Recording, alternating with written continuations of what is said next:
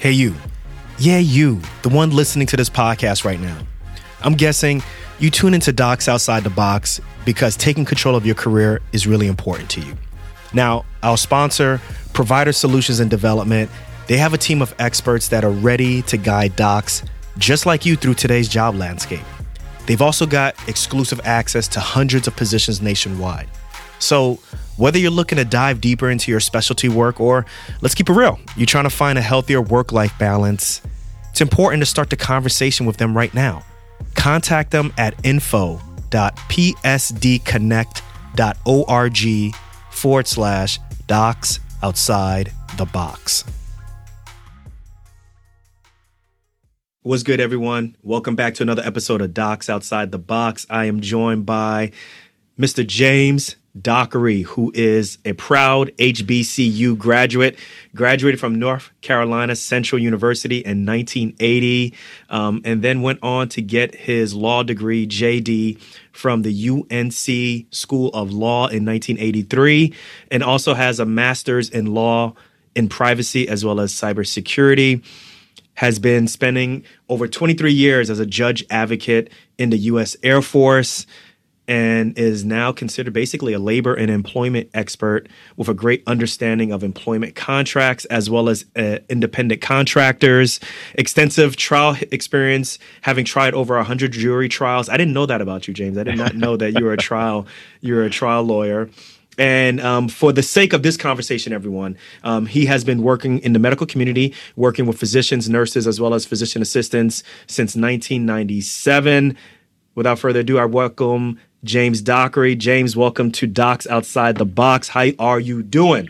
Hey, Nii, man, I could not be any better. I am feeling fantastic.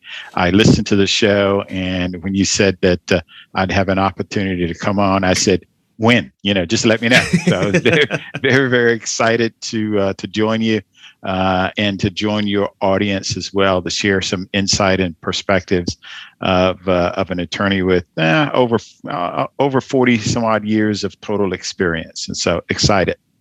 Well i also left out that you used to be a bag boy for Walmart, right? That's what you used to do for Walmart. What, what that was that was my aspirational goal, uh, actually. What's that one little thing that you used to do for Walmart, which I think puts the cherry on top of all of the things that I already described for you? Yeah, I was associate general counsel at Walmart. Uh, it had a it's a great company, great opportunity there, particularly when you're representing uh, you know a company with over two million employees uh, it, it was it was an incredible experience that really prepared me to do uh, a number of other things post that experience at Walmart. So basically, you know your stuff. I do. you know, you know the law. You know employment. Uh, you know independent contracting. And the reason why I have you on this show is, and real quick, real quick disclaimer, everyone. Uh, me and James have been working together for close to ten years now. Um, we initially started working together. At least you started working with Renee through the Student National Medical Association. Right. You were actually an attorney on retention on retainer. Excuse me. Correct. I believe. Correct and um, Renee has always been really instrumental with SNMA. I have been too, but really, Renee has been instrumental with taking that student organization to another level. And then the next step in our relationship was you negotiated our first contracts um, when we were employed back in 2014 to 2017. And then me and Renee got this itch with going locums and you helped us craft contracts and helped us negotiate certain rates. And i think you can see us going from i know there was some painful times when you saw how much we were asking to get paid. And i'm sure you're like why are these guys asking for so low um, to where we are at right now? And i know it's been a, a long process um, but you've been with us the entire process the entire way for over 10 years. And which which is which is what I love because we we built this relationship from the ground up and we continue to have this relationship. So not only do we work together from a uh, from an attorney client relationship, but we're also friends. And so from mm-hmm. that perspective, you know, and there are times when when I pick up the phone and call Renee, I have this issue I'd like to talk to you about. Or I call Nii or uh, you and say, hey, I'd like to talk to you about something. And, and so from that perspective, we built this relationship. But that's also what I like about all of my physician clients as well, is that that I tell them from the very beginning, this isn't a one and done we're we're in this relationship for the long haul. And so from that perspective my plan is to work very hard for them and and and that we have a long-term goal uh, that can be shifted can be changed. But at the end of the day we're working collaboratively to uh, to help the client achieve their long-term their short-term as well as their long-term objectives.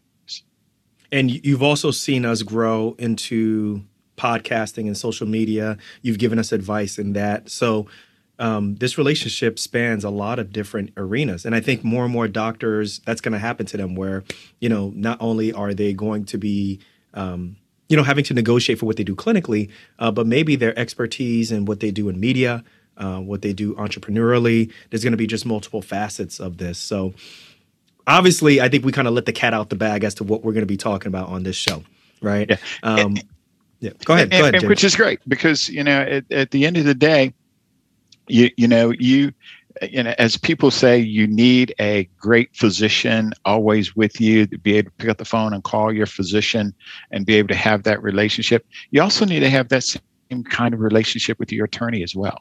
You know that that your attorney should be someone that that is responsive, somebody that you can pick up the phone, and even with with uh, interesting and unique ideas to say, hmm, we're going to go from surgery to doing podcast. Uh, let's talk about, about that. Okay, let's let's talk about that and and let's understand.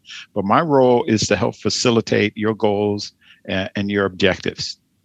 All right. Well, let's start off. Like, um, you know, residents or when you finish medical school and you go and become a resident, usually like your first year, second year, even all the way to when you finish, there's really a, never a chance where you sign a contract. It's just kind of understood that, you know, your relationship with a hospital, your relationship with a residency program just renews, right?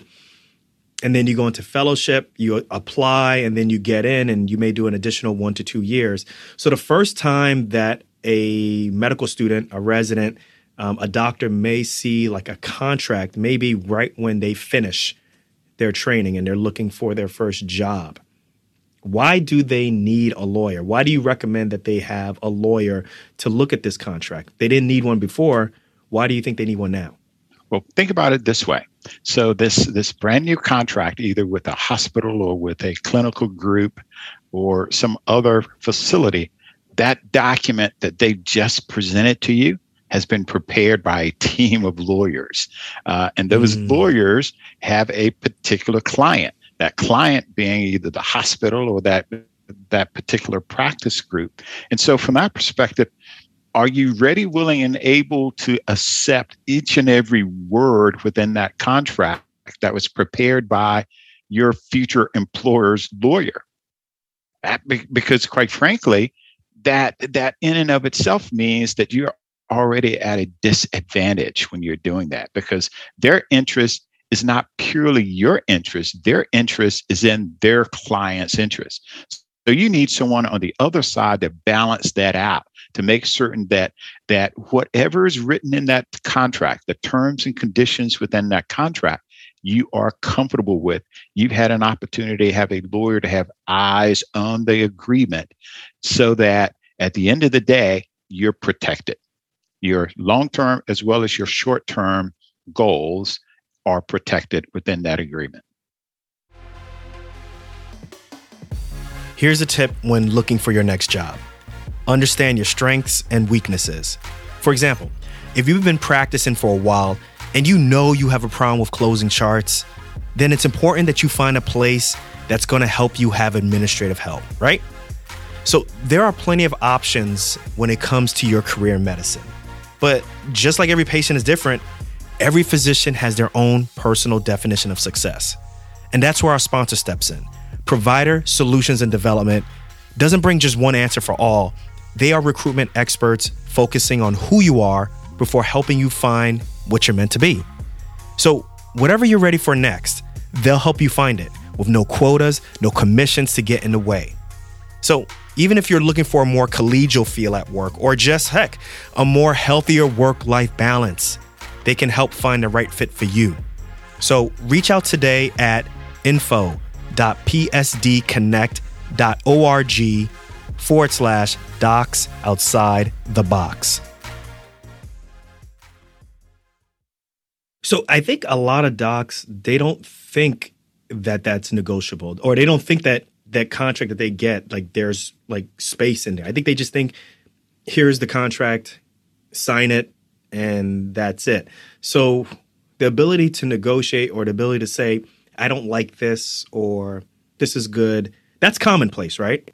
that is very much commonplace and, and you, you know that as well and so from that perspective i've always gone in and represented clients with the position that everything is negotiable mm-hmm. that you have an opportunity to really begin to think about what what do you want what is important for you within that particular contract is it the compensation are you comfortable with the compensation? Are you comfortable with the, the time off?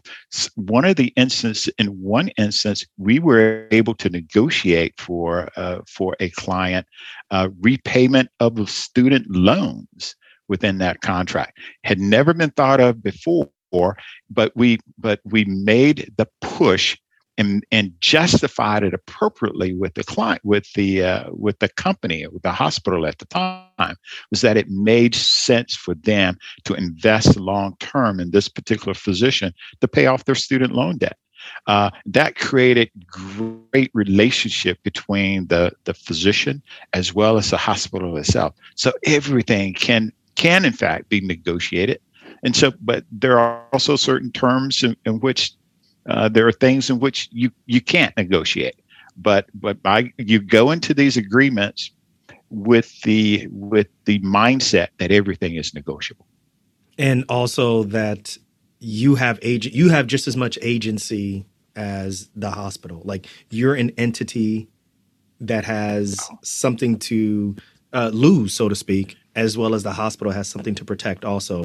And I think I had a hard time thinking that, believing that at first. I was like, oh, I thought that I didn't look at us as equal and separate parties. It almost felt like I was coming to the table, they were bringing me the menu, and it was really just my job to decide if I was going to eat or not. Whereas I think more people should look at it as, well, you know, I, I don't really like the broccoli. Can you give me something else? Um, or, you know, I like great this, analogy. You know, right? great, great analogy because you have value. You know, each physician nurse, medical assistant, uh, physician assistant, you have value. You have skills that you bring to the table that they really, really want. And so, from that perspective, understand your value uh, to the organization and also understand that because you have value, you also have the ability to negotiate you have the ability to to to your point to say mm, I don't I'm not particularly thrilled with the broccoli, uh, but I can take asparagus instead, so to speak. Right. Yeah. All right.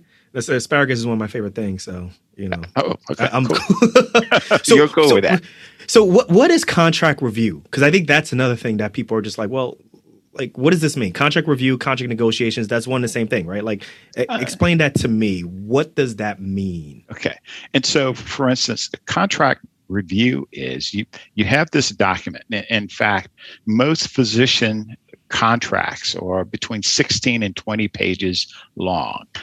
Uh, and you have some incredible legal terms in there. Force majeure. You that's have all, that's legalese, right? All that legalese is like right. okay. Now, if you went to medical school and law school, you you may get it. Okay, right. and then then there's always this, and I get to your point. There's always this uh, this desire to say, "Ooh, I have a cousin who's a lawyer, and my cousin, cousin TT, cousin, right, cousin Jumba, cousin Baby, yeah." they, they, my cousin who is a lawyer, he's going to review my contract in that regard. Yes, your cousin who's a lawyer could probably review the contract, but there are unique nuances with regards to employment agreement.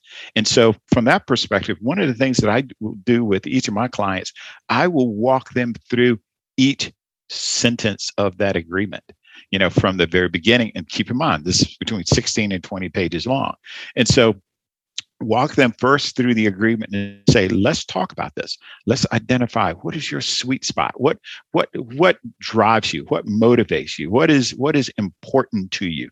Those are the kinds of questions that need to be asked very early on.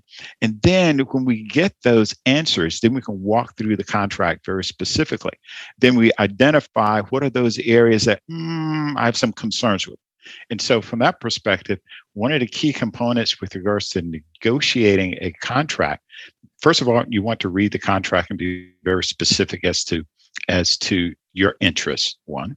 And then two negotiating the contract is rather different because now you are looking at at, at as a physician spending time talking to administrators possibly lawyers uh, and others to determine to, to convey what you are really interested in and what you really want to do. That's that requires an additional set of skills because at that point in time it can be it can become really very emotional.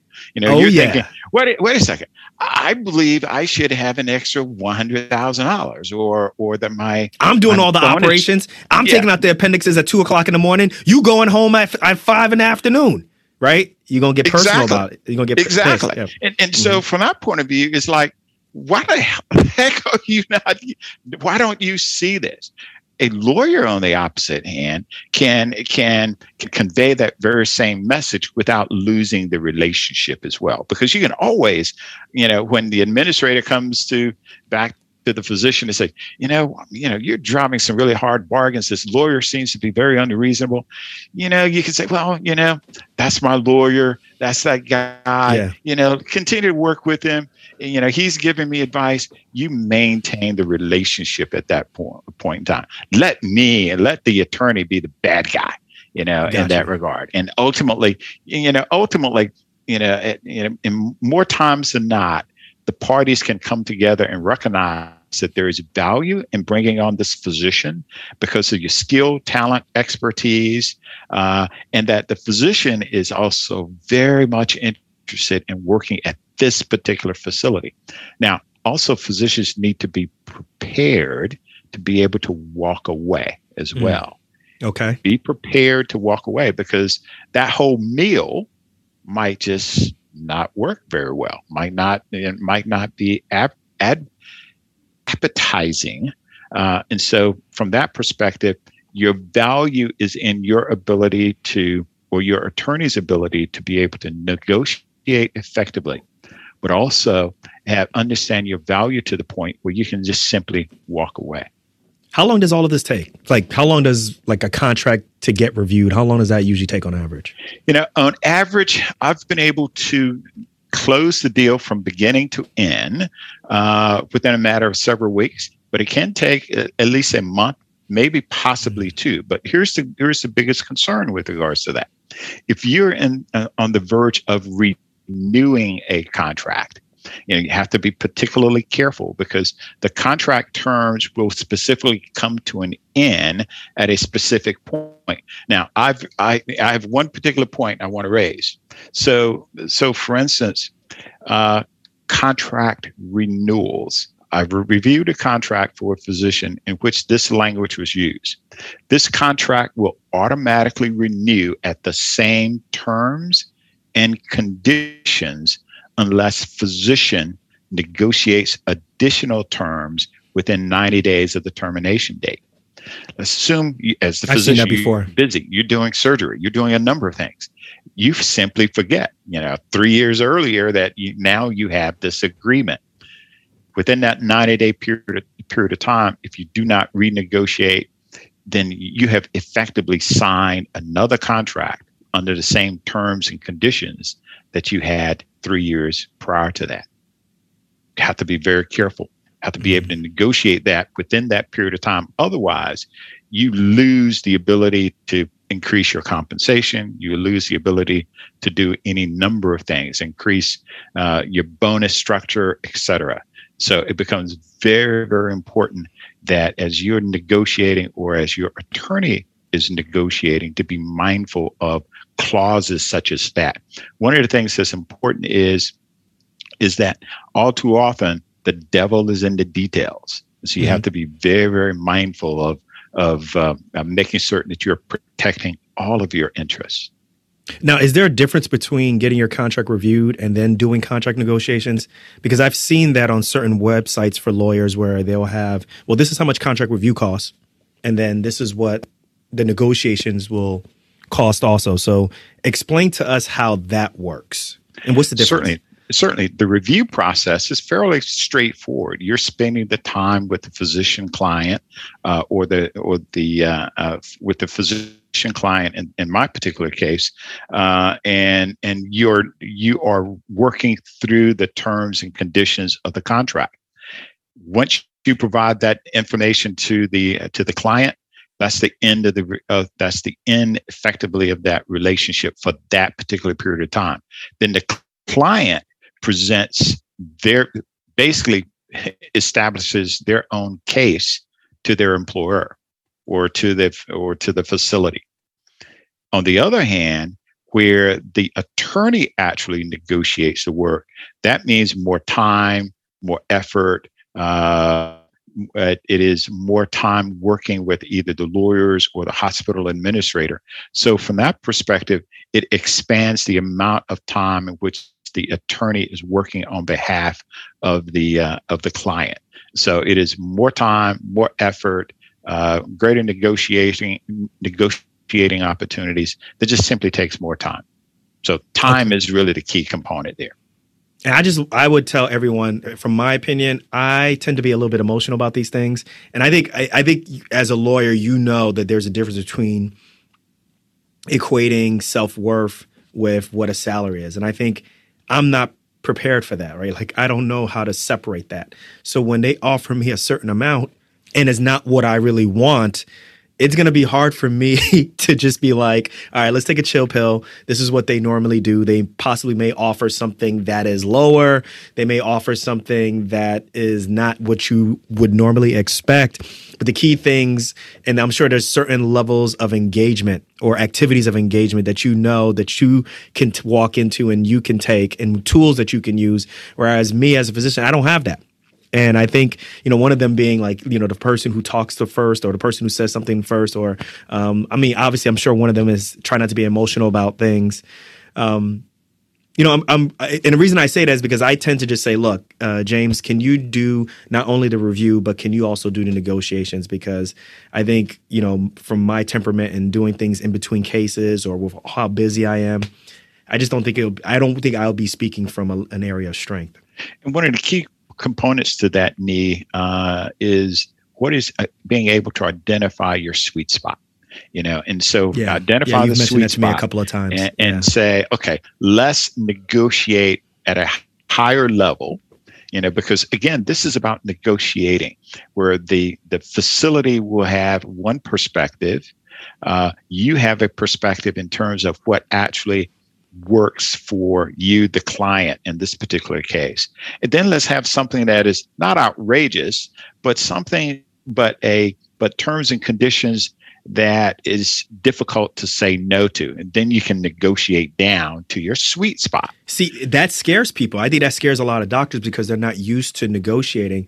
So it's really interesting to get your perspective. So let's say, for example, like you say your sweet spot is, I'm going to make a number up, $50 an hour right? You're saying that you should go a little bit higher, knowing that there may be some space to come down exactly to your sweet spot. Is that what you're saying? Exactly, exactly. Because you go a little higher, the, and and it's again, it's about negotiating where the hospital will need to either come up to meet you at a certain point, and then it's it is that give and take. It is my relationship with you, the client, uh, but then also it is being able to sit again keep in mind i've tried over 100 cases so it's a matter of negotiating while selling as well because i I want to be able to put you in a position to where I can say, uh, Dr. X has these skills, qualities, and abilities, uh, and deserves this amount of compensation or or whatever we're negotiating at. And as a result of that, you need to pay him or her this requisite amount of money, either for locums or for base salary or if it is a, a an independent contractor, what does that actually look like? But it's a matter of negotiating. It is utilizing those trial advocacy skills that that would convince a jury to do exactly what I want them to do, what mm. we would want them to do. Mm. Okay, I'm going to pause for a second because I I want to bring in this next topic and I want to set the stage. So, how much does this cost? Let's talk. Let's talk money. How much? How much does it cost to do this on average? Now, I'm going to give you the best lawyer answer possible. it depends. I bet you. It depends. You've been around me way too long, Nick. Mm-hmm. Come on mm-hmm. now. So it it depends. Yeah, and there are a lot of factors that will go into it. It it will go into years of experience. Um, uh, both from the attorney as well as from the physician. Uh, it goes into the difficulty of the contract, uh, the complexity of the contract, the length of time that it will take the review. There are so many different factors. All too often, most attorneys will charge either a flat fee or an hourly rate. Uh, hourly rates can range from you know three hundred dollars an hour up to you know, seven, eight hundred dollars an hour, depending upon you know that that particular attorney's um, uh, value of, of their time, because this is you know a, an attorney's stock and trade is their time for the most part. Mm-hmm. I like using a flat fee approach in large measure because uh, because then I'm not looking at the clock, nor is the client looking at the clock. So we're not right. rushing through it. We're not saying, oh, there are four hours. We've spent four four hours on this document already, and now I'm I'm at uh, you know, roughly a thousand dollars as an example, just using it as, as an example. But the flat fee allows us to avoid this watching the clock, uh, and and and and it gives you me a sense and the client a sense that we're both vested in this matter. Let's sort now of can, work together to make it the I, best way. I can tell you right now, there's people listening who are like, "Good Lord, three hundred dollars an hour." Right? Oh, so they've cheap, been brother. They've been they okay. So they've been paying since they've been paying for med school and they've been paying student loans or whatever it may be, you know, in residency. Convince them as to why they should pay these fees. Why should they pay for a lawyer? Um, to help them negotiate something. I, I have my answer. I know why I want to do it. So I'll, I'll let you give your answer. But I, am really interested to see how you convince uh, a resident or even a young attending to get a lawyer you know the uh, the fact it goes back to something I said very early on. If you think about it for a second, your employer has invested thousands of dollars in hiring their own lawyer to negotiate and represent them. Don't aren't you that valuable? Think about it for a second. You spent four years in college, four years in med school, residency. Uh, you have much more training and education than any professional athlete, and almost every professional athlete will have someone negotiating the deal for for them. You are much more valuable uh, in society in general than any professional athlete will ever be. Because so I say outside of, outside of telling outside of telling someone to take out their own appendix, you know, like that's like as a doctor, you wouldn't tell someone to take out their own appendix. You'd be like, "No, nah, you need to come to an expert and stuff." So exactly, exactly, and, and so use an expert, use an expert, and and in actuality, the cost is minimal compared to the benefits. Uh, the long-term benefits because again you're looking at opportunities to negotiate a deal on behalf of a physician that he or she may not know is really fully negotiable uh, as i mentioned early on we've negotiated uh, you know bonus structures we've negotiated additional compensation uh, we've negotiated repayment of student loans, all the kinds of things that are outside of the original contract. Uh, and, and so here's another major component to that. One of the things that you really want to make be very cautious of uh, is is the various termination clauses within the contract. Mm, are you yeah. terminated for cause? Let's get into that. Are yeah. you terminated not for cause? Un, under those circumstances, that's then, that legalese stuff that a lot of people don't legalese understand. stuff. Yeah, for cause. And here's the other major component to that: non-compete agreements. Non-compete. Uh, you know, at the end of the contract, are you able to actually work in the same city in the same region, in the same neighborhood uh, as you did when you were with a particular company or with a particular organization, hospital or clinic or practice group. What, what's the rationale behind a non-compete? Let's since you jumped into that, let's let's segue right into that. Why why would a hospital tell you that you can't compete with them? Like, what's the rationale behind that? It is it is it's that word compete, and so mm-hmm. from that perspective, these are businesses, you know, and so uh, you know not only just a hospital, but even a practice group, for instance. So let's assume you're a member of an OBGYN practice practice group, uh, and let's use Dallas as an example. You're a member of an OBGYN practice group in Dallas, uh, that and you want to uh, to start your own practice uh, down the street. You built a great client client base, and you want to be able to do that. That non-compete says, no, we do not want you to take our patients. We do not want you to take our our patients with you because it's a revenue stream. And so from that perspective, what com- companies i call i use companies but what practice groups and hospitals will do is to say you are limited for a period of time in terms of practicing in this particular area. Most states frown upon non-compete agreements. Now and there are some instances where they are in fact valid but they need to be very narrowly focused and very narrowly created. And so that's part of the role that the lawyer plays in this is to make certain that that non-compete is valid. I've I represented a client where there was a non-compete in which the client could not practice law in the state of Texas. It's like that's crazy. That's crazy. Yeah, not the state of Texas medicine. You cannot practice medicine in the state yeah. of Texas outrageous, crazy. There's, there's, they, there's they didn't sign the contract, did they? Oh no, no. You didn't want to attach your name to that, right? like, no, no. I wasn't not about to attach my name to that. But ultimately, but, what, but how is that legal? Did, it wasn't legal, you know. But they were more than happy. That particular uh, that particular entity was more than happy to put that in the agreement with the hope that somebody would not take it to a lawyer to review. Now, wow. now let's assume, let's then assume then that that that physician did not come to a lawyer at the front end and pay a couple of thousand dollars for that for that legal fee on the front end. On the back end, to get that non-compete agreement would have been 10 times that amount. To get that non-compete agreement overturned in court would be 10 times that amount. So therefore, that instance of pay me now or possibly pay me later or pay me much more later uh, right, becomes very, very relevant. So, what are some of the mistakes you see when docs kind of decide to do things on them by themselves? Like I'm talking about contract review and negotiation. Outside of, you know, obviously not coming to you, but what are the things that they see that you see that they make? Uh, one big issue: non-competes. That that is a huge component to to uh, the negotiation process. Uh, understanding the termination provisions within the contract themselves. Uh, when can the doctor actually terminate the provision uh, unilaterally? Under what circumstances can that occur?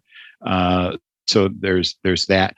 And, and it's also that some of the tax implications with regards to whether or not you're going to be an employee or you're going to be an independent mm. contractor. And so okay. some of those actually factor into the process.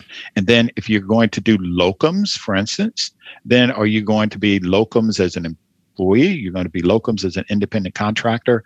Um, and that's then, that's actually come up a lot. If you go to like Facebook forums, there are a lot more doctors who are interested in being independent contractors. So I think they bring it up to a hospital. A hospital figures out quote unquote how to do it, and a contract gets sent to them. But there's a lot of employment language that's in there, but they're considered to be an independent contractor. And the reason why we know this is like a lot of them will write this in the group. They're like, yeah, you know, I said that I wanted to be an independent contractor and they said A, B, C, D. And I'm like, well, they can't tell you what your schedule is supposed to be. No, they can't, you know, all these different things that you have that you're describing. These makes are like employee. Right. Yeah. Makes you an employee, which then creates even much more significant tax implications, mm-hmm. both for the physician, yeah. yeah, both for the physician as well as for the hospital. Because as an independent contractor, you're supposed to manage your own taxes. You're supposed to, you know, a 1099, et, et cetera. And so, from that perspective, that is that is a major component to that. So, from the from the hospital perspective, they really should make certain that you're truly an independent contractor and not an employee because then that opens them up to even greater liability because they're failing to pay the necessary taxes uh, withholding taxes on this on this doctor or or nurse or physician assistant. So it becomes very important that as you look at that agreement make certain that the provisions that indicate that you're an employee are stricken from that document. You really need to be an independent contractor where you make certain decisions on your own outside of that with outside of those required by the uh, by the facility. So let's take a quick step back. Actually a big step back. So someone's listening and saying, "Hey, that's great, doc. I don't know any lawyers um, or I don't know how to find the right lawyer." Like how does someone properly vet a lawyer? What kind of questions would you expect them to be asking you um, so that they can delineate properly? This is the lawyer that should I should be going with versus this is the lawyer that I may need to pass by and find someone else. Pasco. Like for instance, your your cousin that that is a lawyer. Uh, Don't have any family members. well, first of all, that's that's you know that that could in fact be a major problem with regards to Thanksgiving. You know, if you hire a lawyer from your family and and they sort of jack up your contract in that regard. Is, is so it the same thing in law? Is it the same thing in law where because like in medicine we tend not to like treat like like uh primarily treat our family members. Is it the same thing in law where you tend not to provide advice to your family members? Uh, we, as lawyers, we almost always provide advice to the family members. And so, gotcha. for instance, you know, it's just one of those things where, you know, somebody picks up the phone and says, "Hey, guess what? You know, you're my cousin t- twice removed. Uh, I have this. I have this deal. Can you look at it for me?" and you're the only lawyer in the family. As a black attorney, you, there are all too often members. Uh, there, we're limited in terms of the number of lawyers that might be within a particular family. Correct. And in all likelihood, you're going to help them out. You know, so you know, from that perspective, it just it's tough to turn down a family member, but resist the temptation to go with somebody who is a purely a criminal lawyer or oh, okay. a real estate lawyer or or somebody divorce who lawyer. does divorce work to do your contract because the contracts you know the the legal community community has become really very specialized uh, in many many respects. And so you really want to know uh, what is the what's your background in terms of employment law? What's your background in terms of negotiating contracts? What's your background in terms of more specifically doing work for the medical community? Because even that is unique. I've been working with physicians and physician practices for over 20 years. And so, from that perspective, you really want somebody who really understands the nuances of the of the healthcare facility, the healthcare practice, uh, and excuse me. And I'm not a lawyer. I'm not a I'm not a physician, but I've worked with physicians in many, many instances uh, over the years. And so I, I goofed that up and said, I'm not a lawyer. I, I, am not a physician. I may play one on television, but I'm very definitely a lawyer. So, indeed. have you had to fire? Because you've worked with a lot over the last 20 yeah. years. Have you had to fire a client?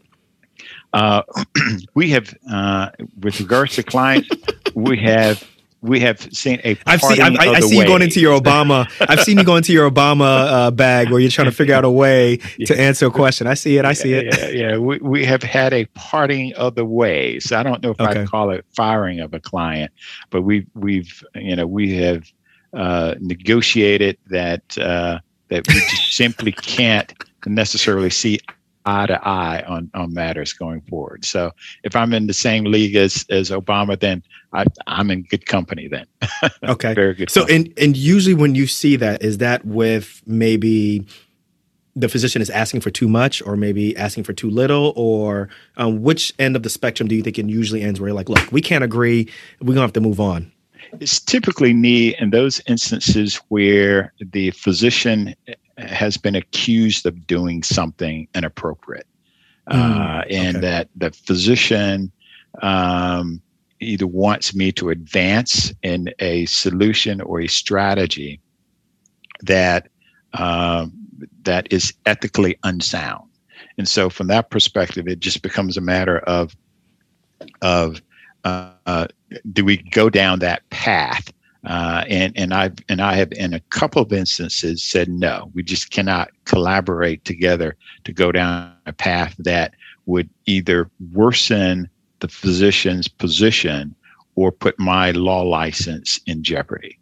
Really? So it's gotten that bad? Yeah, it has. Oh wow, wow. Okay. All right. Well, that's that's when yeah, we have hard a stop. parting of the ways at that point. Okay. All right. Let me take a moment to talk about our relationship and big you up. So I don't know if you remember, but my first contract 10 years ago, uh, or about nine years ago, I got offered a certain amount. I ended up uh, hiring you, and you actually got me an $80,000 swing with my uh, contract, with my my salary. Well, actually, with a combination of salary and student loan payback. Mm-hmm. So we were able to go up about fifty thousand dollars on my salary, and then you were able to help me get an additional thirty thousand dollars of student loan repayback. So ten per year. Um, and I was really grateful for that uh, because there were certain things, like you said, that were important outside of just the salary. Um, and I think nowadays people are starting to really understand the concept of golden handcuffs. And oftentimes those golden handcuffs, which can be a, uh, what do you call it? I'm, I'm sorry, which could be a, what's the word I want to use? It's a, um, uh, what is it? A uh, bonus. Yeah. These bonuses, yeah. they're actually loans, right? Mm-hmm. Let's talk about that real quick. Is there any way that you can get a sign on bonus without it being a loan? Oh, absolutely, uh, absolutely, and purely the the the, the true sign-on bonus should be an, an actual bonus. Uh, it, but I've seen recently where uh, where practice groups or hospitals are tying it to just that that they they equate it as a loan and that if you you, you fail to get to a certain point or uh, either within the terms of the contract or you fail to uh, to produce uh, in terms of the number of hours, uh, the number of patients seen, et cetera. They can. Oh, I haven't seen that can, one. That's bad. They can, they can take that money. They can actually take that money back uh, in that regard. Those kinds of agreements, you know, it, quite frankly, those kinds of practice groups and practice areas, I tell clients just to stay away from. You know, because mm-hmm. because that to me is a sham uh, in that regard. And so, from that perspective, it becomes very important that a signing bonus is just that a signing bonus.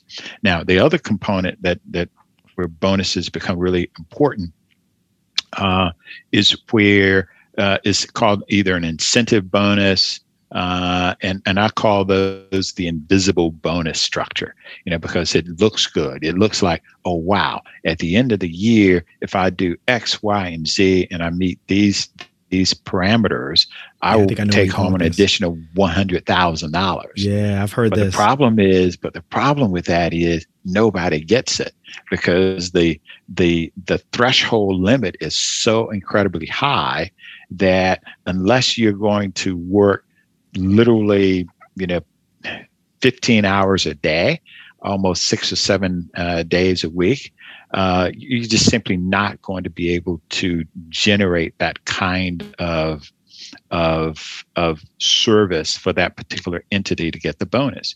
So it becomes I've, very I've, early. Ahead, I've also seen it where you're absolutely right, but I've also seen it where there's not a checks and balances to even make sure that you are hitting those numbers. Like there's no way to, there's nothing in the contract that says, well, every three months or every six months, we will check the RVUs to do this, or we will have a coder, an independent coder come in and look at X, Y, and Z to show that you are reaching these numbers. So it becomes, like you said, this imaginary bonus, right? If you hit this certain production line, but nobody's checking for it anyway.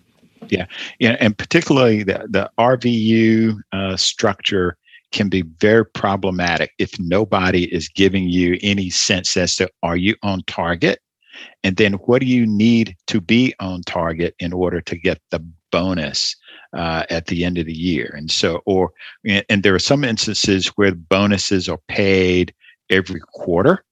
Uh, but what happens in during a quarter if you miss the bonus? I've seen one contract where they will retroactively take money from you. Oh, uh, yeah, that, yeah, again, where they will take money from you because you fail to maintain that same level.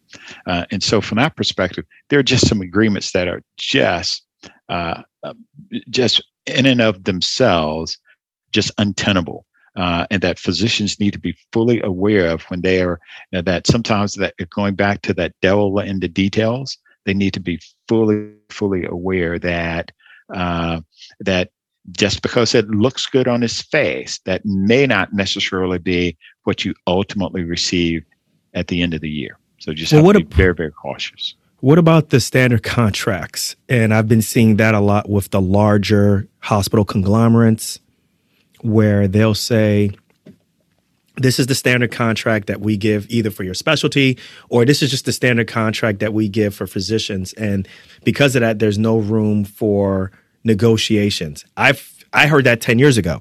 And i know that more so now definitely in the northeast and i think definitely in the west coast you see a lot of hospitals that are merging together. So the wiggle room or what appears to be the ability to get maybe one hospital in one region to compete with another hospital, maybe in a in a close region, that's not there anymore. So what do you do in those situations? Do you have room? Is like when they say it's a standard contract, do I just trust them and say, okay, well, let me just sign it down the line and and move on? No, I, I go back to that position need that everything is negotiable. So you need to begin you need to begin that process with understanding that one, everything is negotiable and that one if you fully understand your value do your homework as well. And so from it, what i mean by doing your homework find out what other physicians are earning within that particular market and make certain that that is a market one that you really want to be in because again if if you are tied to a particular region of the country, if you're tied to a particular city or you're tied to a particular locale, your bargaining position is significantly impacted in that regard. But if you have the ability to be able to say, I'm going to do something different, or if you have the ability to say, well, I'm going to wait and do locums, I'm going to do That's other kinds yeah. of contract work instead, then you're not held to this is our contract and it becomes a take it or leave it. Uh, I take the position and I encourage clients to take the position that you are a very valuable commodity uh, and that they really want you much more than than they're re- ready, willing, and able to admit. But just be prepared to to make some tough and hard decisions that will that will ultimately serve you very very well. I'm gonna take my knife and fork and I'm out. I'm walking away. Sometimes. Sometimes you have to do that. Okay, here's another question that I have. What about the person who comes to you and says, Hey, I signed this contract and I know that what I signed, there's some language in there that I think um, I want taken out right? Is it always true that once you sign it that's it? Like everything is legally binded? Because i know you you mentioned very briefly like there's an opportunity for example to fight restrictive covenants. But i don't know if you remember the contract that i that uh, for the first place that we signed with as an employee do you remember or an uh, the employee contract that we had do you remember where it said if i as a clinician work or if if Nii Darko works in any other capacity outside of this hospital and earns any type of income as a physician or using his clinical knowledge, that that income belongs to that hospital. Do you remember that? Yeah, and we got that, that. and we got that taken out, right? But if someone re- signs that, go ahead, go ahead, please. Yeah, the reason why we were successful uh, in that particular instance is because it's illegal. You know, okay. you know, I right, take I take the approach that you know that some of the provisions almost put you put the physician in a position of servitude as opposed to an employee or an independent contractor. And I use that term servitude, uh, but I could very easily use that term of, you know, slavery ended a long time ago. You know, and so from that point of view, it is no, you you know, there are certain instances where it is just on its face illegal, and you bring that to the uh, to the hospital or the practice group's attention, and they don't want that kind of a fight. They don't want to spend hundreds of thousands of dollars hiring lawyers uh, in order to defend something that on its face is actually illegal. And so, from that perspective, again, keep in mind this contract was created with the uh, for the benefit of the practice group or the benefit of the hospital. That's why it was created. Uh, and so, all the more reason why physicians and people in the medical community must have someone on the front end to look at those agreements because they're not created for their benefit. They're created for the employer's benefit.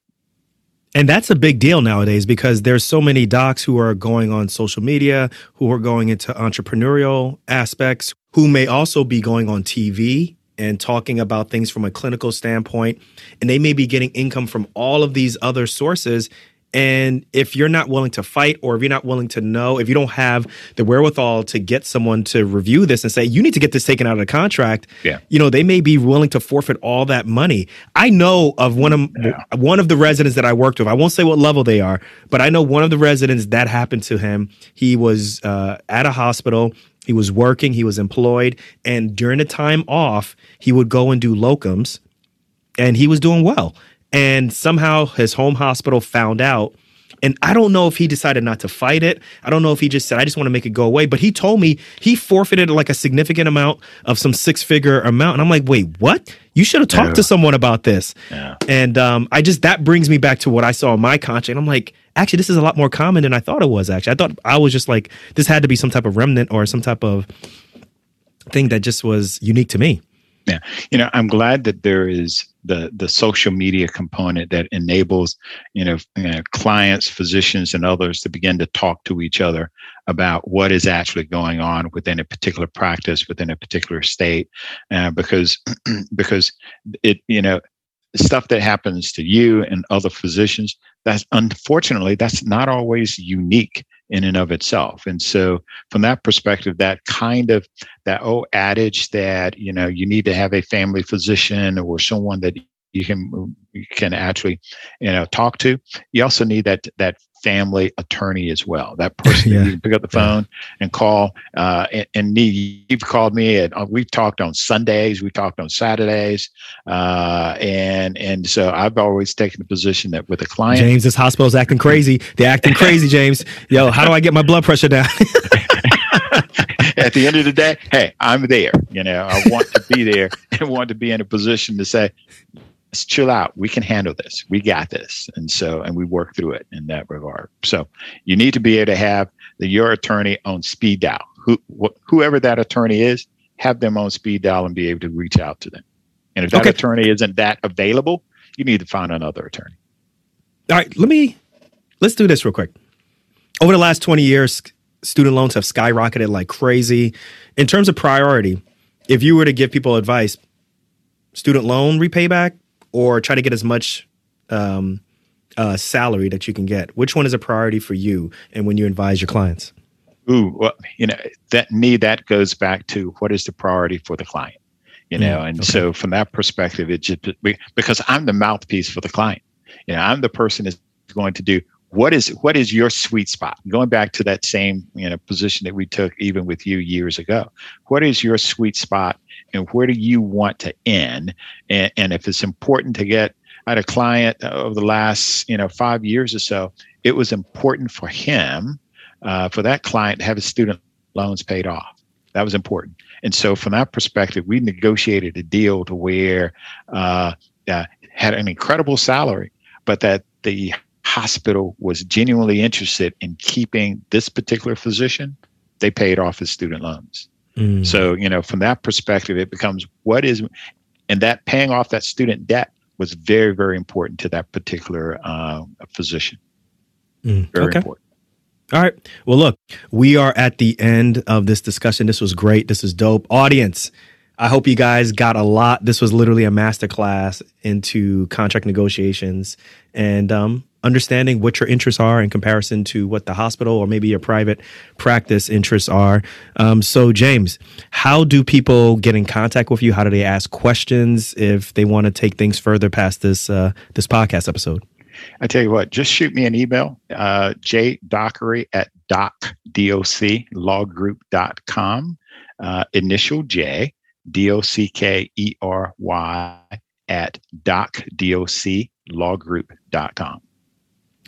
Guys, we are going to have this in the show notes. But remember, listen, this show is all about empowerment. And that's what this episode is about, is teaching you how um, to not necessarily be paralyzed by the legalese or even just, you know, walking into a situation that you may not understand and maybe signing a contract blindly. Uh, we're giving you the options. We're giving you the power to really take the next step and have the life as well as the career that you want. So, James Dockery, thank you so much for jumping on Docs Outside the Box. Once again, everybody, we're going to have his contact information in the show notes. He is the truth. Um, please take this podcast episode to heart and share this with other people who may be getting towards the end of their residency or maybe going into a contract negotiation and may need some help. Um, so, James, thanks again for your help on this show. Appreciate and, you, my uh, we'll brother. take it from there. Yeah, All man, right. this is dope. All right. Take care. Later.